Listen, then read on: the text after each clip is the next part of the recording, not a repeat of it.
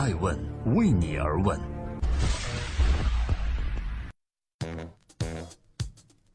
Hello，大家好，今天是二零一七年的十二月五日，今天是周二，欢迎聆听守候爱问每日人物，我是爱成。今天向各位发出一份特别邀请，十二月九日在北京邀请您与吴晓波、同道大叔徐达内等共同来约会辩论未来十年的媒体到底怎么样。二零一七年十二月九日，爱问人物遇见未来电视论坛及爱问峰会。在中国教育电视台的小剧场演播室正式开录。我们第一场的主题是：未来的媒体人会不会战胜机器呢？作为媒体人，近十年来，我们深刻感受到了媒体行业的变化。PC 互联网时代，三大门户网站兴起，但传统媒体被持续唱衰；而移动互联网时代到来后，新媒体开始崛起，门户网站迅速没落。如今，智能算法、大数据来了，新媒体未来的发展又将怎样？人工智能机器人的普及又会如何影响新媒体的发展呢？二零一七年的十二月九日，我们邀请您与四位顶级媒体大咖同场辩论，他们分别是著名财经作家吴晓波、同道大叔 CEO 张晋元、纸贵科技创始人兼 CEO 唐林，以及金融时报中文网总裁张岩。正在播出的是《爱问人物遇见未来》的特别预告。我们相信，远见者赢，明事者兴。爱问人物遇见彼此，遇见未来。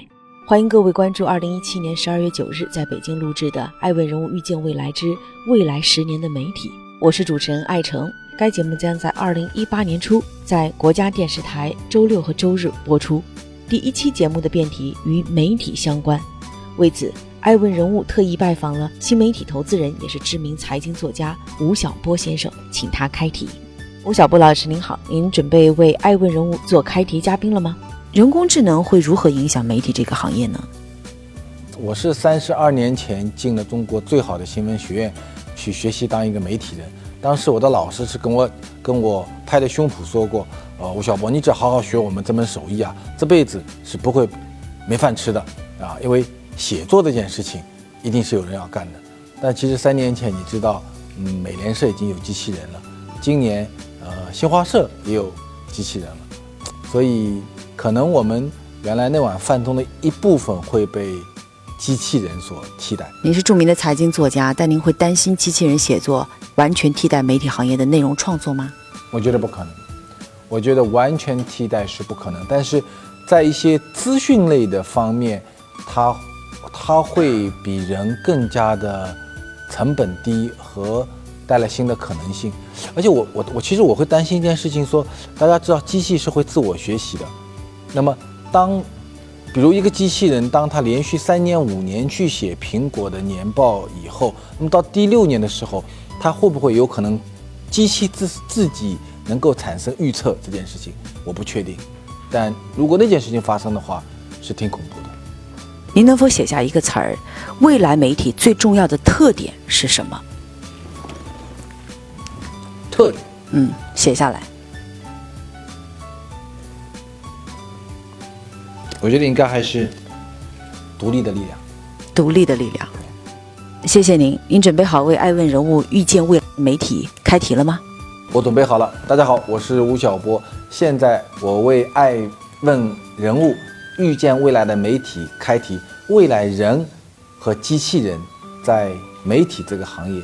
将存在怎样的竞合关系？请大家开始辩论。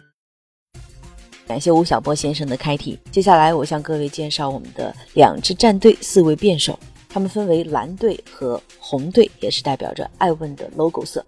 新榜的创始人徐达内和同道大叔的 CEO 张晋元代表了人能战胜机器的蓝队，而又擅长区块链技术的纸贵科技的创始人唐林和金融时报中文网的总裁张岩。首先向各位介绍一下蓝队的徐达内，他是新榜的创始人兼 CEO。个人观点是，人能战胜机器人。他所创立的新榜是中国新媒体的第一站，他的使命是要打造内容创业服务平台。而蓝队的第二位辩手是同道大叔的 CEO 张静元。大家都知道，同道大叔呢是当下一个火爆的新媒体公号，为目前在微博和微信两大平台的月阅读量达到了五千万次。他的创始人蔡跃栋曾卖出同道大叔个人套现一点七八亿，二零一六年同道大叔两亿元卖身。再向各位介绍一下红队代表。红队的观点是：人不能战胜机器人。代表一：唐林，纸贵科技创始人兼 CEO，这也是本场最小的一位选手，二十二岁，九五后，重庆人。二零一七年，他所开创的纸贵开创了互联网登记文学作品版权的模式，是一个包含版权登记、快速维权以及法律咨询在内的互联网版权服务平台。目前成功吸引了文学巨擘贾平凹的《废都》等十三部作品授权登录其版权区块链的系统。红队的第二位是《金融时报》的中文网的总裁张岩。张岩在二零零六到二零零八曾担任。彭博商业周刊的中文版的副总经理，二零零八年加入英国的金融时报，担任 FT 的总经理职位。关于未来的媒体，人能否战胜机器人？二零一七年十二月九日，听他们在《爱问人物预见未来的电视论坛》上激辩。我们也想听听您的观点。本期辩题：人能否战胜机器？我是主持人艾成。在开始辩题前，我们也希望听到更多你的声音。关于这个问题，其实各方观点是不一的。《未来简史》的作者尤瓦尔·赫拉里曾经在他的书中说：“二十一世纪将是由算法主导的世纪。”很显然，他相信机器一定战胜人。但路透社持不同观点，他们认为算法本身就是由人来设计的，因此并不能理想化的认为算法比算法的创建者更客观。爱问人物预见未来电视论坛会有三个环节的特别设计，所以声邀各位的参与。第一个环节是激辩当下。当我们台上的顶级大佬、行业领袖以及专家学者就这个问题发表完自己的观点后，为台下评委用投票器向他们选择：支持人能战胜机器，选择红灯；支持机器战胜人，选择蓝灯。第二环节叫未来发问：未来的媒体究竟什么样？我们有请未来真正的主人向世界发问。未来发问环节，我们将请到至少一位小学生、中学生、高中生和大学生的代表，向场上的四位辩手发问。正在播出的是二零一七年十二月九日《爱问人物遇见未来》第一场峰会及电视论坛的开播预告。我是主持人艾成，我们将激辩的是未来的媒体，人能战胜机器吗？关于未来媒体的命运，远远没那么简单。二零一七年十一月十六日，在中国的上海。腾讯媒体家峰会现场，腾讯新闻出品的写作机器人 Dream Writer 梦想作者就以零点五秒的速度写成了一篇新闻，一口气写下了十四篇稿件。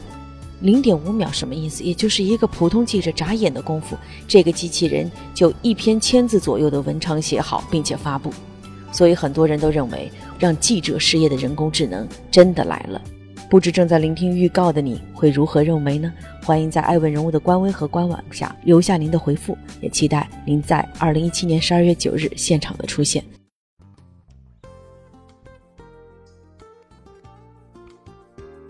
在今天爱问人物的最后，我想说，不管你我是否承认，未来以来。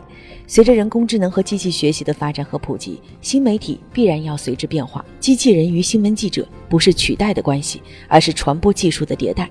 机器把人从重复的劳动中解脱出来，人应该去做什么更有价值的事情，是我们每一个业内人士需要思考的问题。在当天遇见未来论坛的最后，我们将进行的是二零一七年，我们将进行的是二零一七年未来媒体影响力人物的颁奖。今天我们站在时代前沿，讨论未来的媒体行业。新媒体内容和盈利模式都在发生颠覆性的变化，新闻的传播方式也呈现出多样性。对于未来的媒体究竟什么样，我们心中有着各自的理解。欢迎大家关注“爱问人物遇见未来”电视论坛。我是爱成，爱问人物的创始人。爱问让内容有态度，让数据有伦理，让技术有温度。欢迎通过官微和官网继续关注和报名。爱问是我们看商业世界最真实的眼睛，记录时代人物，传播创新精神，探索创富法则。